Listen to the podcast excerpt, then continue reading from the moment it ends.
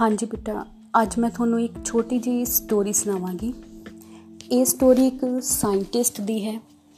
London ਵਿੱਚ 1665 ਵਿੱਚ plague ਦੀ ਬਿਮਾਰੀ ਫੈਲ ਗਈ ਸੀ। ਸੋ ਕੈਂਬਰਿਜ ਯੂਨੀਵਰਸਿਟੀ ਨੇ ਉਸ ਸਮੇਂ ਸਾਰੇ ਵਿਦਿਆਰਥੀਆਂ ਨੂੰ ਘਰ ਭੇਜ ਦਿੱਤਾ। ਉਹਨਾਂ ਵਿੱਚੋਂ ਇੱਕ ਬੱਚਾ ਸੀ ਨਿਊਟਨ। ਉਹਨਾਂ ਬਾਰੇ ਤੁਸੀਂ ਸਾਰੇ ਜਾਣਦੇ ਹੀ ਹੋਵੋਗੇ। ਉਸ ਸਮੇਂ ਉਹਨਾਂ ਦੀ ਉਮਰ 18 ਤੋਂ 20 ਸਾਲ ਹੋਣੀ। ਨਿਊਟਨ ਜੀ ਜਦੋਂ ਆਪਣੇ ਘਰ ਲੋਕਡਾਊਨ ਵਿੱਚ ਸੀ ਤਾਂ ਉਹਨਾਂ ਨੇ ਉਸ ਸਮੇਂ ਤਿੰਨ ਚਾਰ ਵੱਡੀਆਂ ਚੀਜ਼ਾਂ ਤੇ ਕੰਮ ਕੀਤਾ। ਉਸ ਸਮੇਂ ਕੈਲਕੂਲਸ ਦਾ ਬੇਸਿਕ ਤਿਆਰ ਕੀਤਾ। ਆਪਟਿਕਸ ਵੀ ਉਹਨਾਂ ਵਿੱਚੋਂ ਇੱਕ ਹੈ। ਆਪਟਿਕਸ ਵਿੱਚ ਵੀ ਉਹਨਾਂ ਦਾ ਬਹੁਤ ਯੋਗਦਾਨ ਹੈ।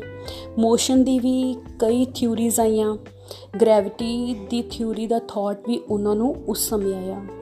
ਸੋ ਅਸੀਂ ਉਹਨਾਂ ਦੀ ਸਟੋਰੀ ਤੋਂ ਇਹ ਸਿੱਖਣਾ ਹੈ ਕਿ ਸਿਚੁਏਸ਼ਨਸ ਚਾਹੇ ਕਿਹੋ ਜਿਹੀਆਂ ਵੀ ਹੋਣ, ਸਾਨੂੰ ਆਪਣੀ, ਸਾਨੂੰ ਆਪਣੇ ਡ੍ਰੀਮਸ ਨੂੰ ਪੂਰਾ ਕਰਨਾ ਹੈ।